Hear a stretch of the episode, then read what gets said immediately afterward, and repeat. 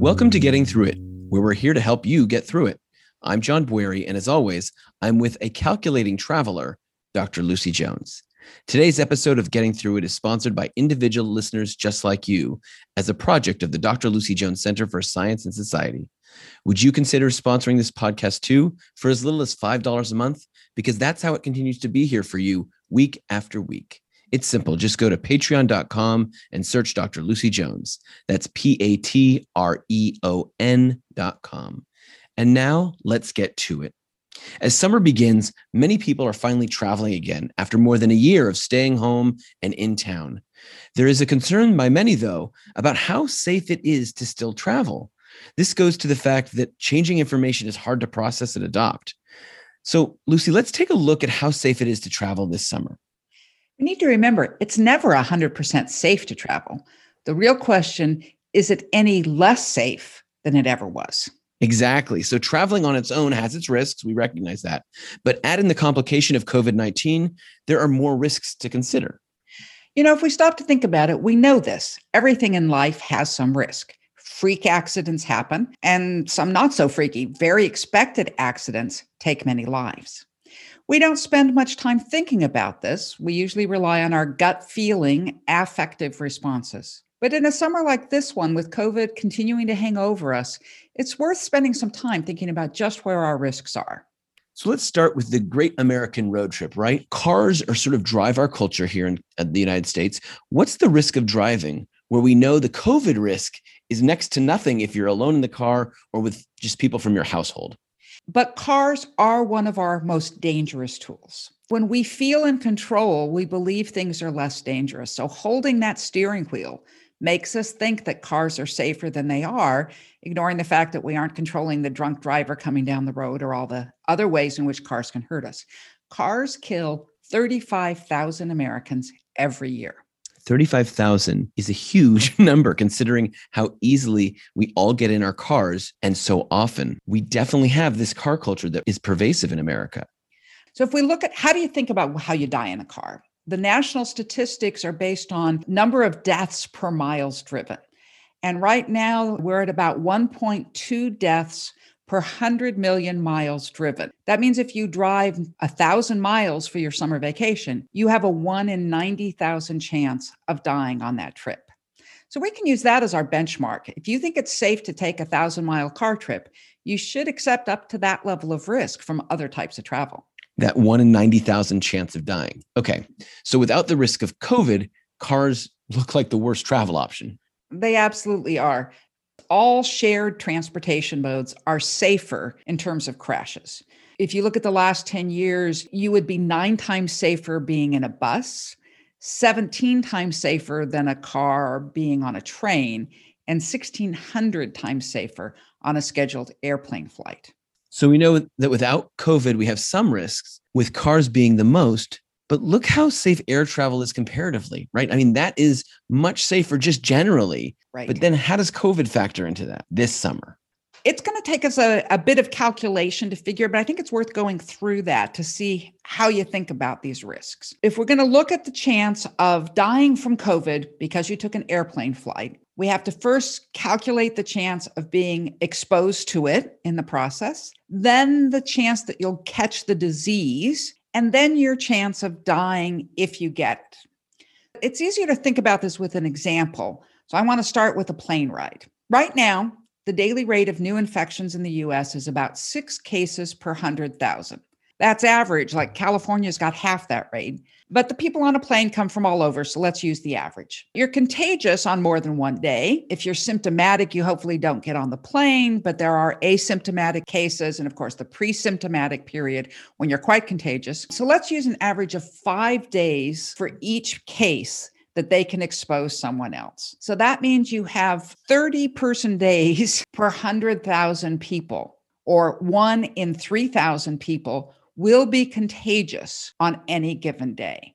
Last January, it was closer to like one in a hundred people. So we really are a lot better off now than we were just a few months ago. Okay, so on this plane ride, let's not actually start on the plane. Let's start at the airport, right? There's a lot of people at large airports, especially like LAX. The airport has a lot of people, but you're just walking past them. And just walking past an infected person is very unlikely to infect you because you do need to inhale a certain amount of virus before your system gets overwhelmed. So, how many people stay around you long enough to be a risk? Let's think about that. That's probably 20, 30 people around you at security. Maybe there's five or 10 people near you waiting at the gate. Those would be the ones that you have to worry about. Okay, so you're at the gate. Now you get on the plane. Things change. You've got a couple hundred people in a small space for an hour or more, depending how long your flight is. But you're not actually really being exposed to all of them. Studies of COVID on planes have seen that only the nearest rows to an infected person are getting sick. The way air is circulated on a plane, the back of the plane doesn't share air with the front. So there's maybe 20 to 30 people that are close enough to you on the plane to be a risk take the airport and the plane together, maybe 50 to 100 people are in that dangerous space. Let's round it up to 100 to make the math easier. And you have about a 1 in 30 chance of catching COVID from the people you are exposed to in the airport and on the plane. And Lucy, you haven't distinguished is this with a mask or without a mask? Who's wearing masks in this scenario? This is without masks because you know the, a lot of our data is from early on in the process when you looked at how you got infected. They now are saying that if you and the other person are both wearing well-fitted masks, your risk goes down by a factor of 20 but you know perhaps the person with covid is is also refusing to wear a mask or you know well they're supposed to in the airport but it's not fitting well I'm going to use a slightly smaller number and say it one in 10. And then your chance of catching COVID and dying from it on a plane trip is about one in 30,000, or about three times higher than your chance of dying in a car crash on a 100 mile trip. With a mask, it's safer statistically to take the car trip. But what does that mean if you're vaccinated? The risk changes substantially when you're vaccinated. You still can potentially catch COVID, but it is much less likely, and it is even less likely that it'll be a fatal case. Vaccinated people are getting milder cases of COVID. You've reduced your chance of dying by at least a factor of 100, maybe a 1,000. So now instead of 1 in 30,000, we're talking about 1 in 3 million or 1 in 30 million. And now we're a lot safer than being in that car. If you're vaccinated, the risk of traveling by air is much lower than perhaps you even thought it was, but also much lower than being in a car. But there's another complication. I know a lot of families, myself included, have young children who the vaccine isn't available to them. What's the risk there? Does the risk factor go up again? Are we still safer to be in the car with our family or should we be on an airplane? The kids presumably are wearing masks. So you've got something like a one in 300 chance of catching COVID. But children don't die at the same rate as adults. It does happen, but it is very, very rare. So instead of a 1% chance of dying, it's like a 1 in 10,000 chance of dying. And now you once again have gotten it well below the risk from the car. It's like a one in 300,000 to one in 3 million, depending on exact what the mortality rate is. If you have a child with special needs where getting sick is more dangerous, you probably aren't going to be going through an airport with them. But for an ordinary child, perfectly healthy, you put them at more risk by driving them than by taking them on the airplane. These numbers seem somewhat reassuring about air travel versus car travel. Or if you look at it another way, it's somewhat disappointing that car travel is so much more risky than we let ourselves believe. You know, there's some pretty interesting psychology experiments that have shown if we perceive something as beneficial, we also perceive it as less dangerous. And so we accept the car because we get so much benefit out of it. And it's maybe also our subconscious way of saying some risks are worth taking. Let's leave it at that. And until next time, I'm John Bwarie with Dr. Lucy Jones and you getting through it.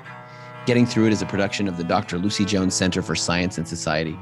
Visit us online to get past shows and become a sponsor at patreon.com. That's P A T R E O N.com and search Dr. Lucy Jones. Our music is performed by Josh Lee, and this closing music is written by our own Dr. Lucy Jones.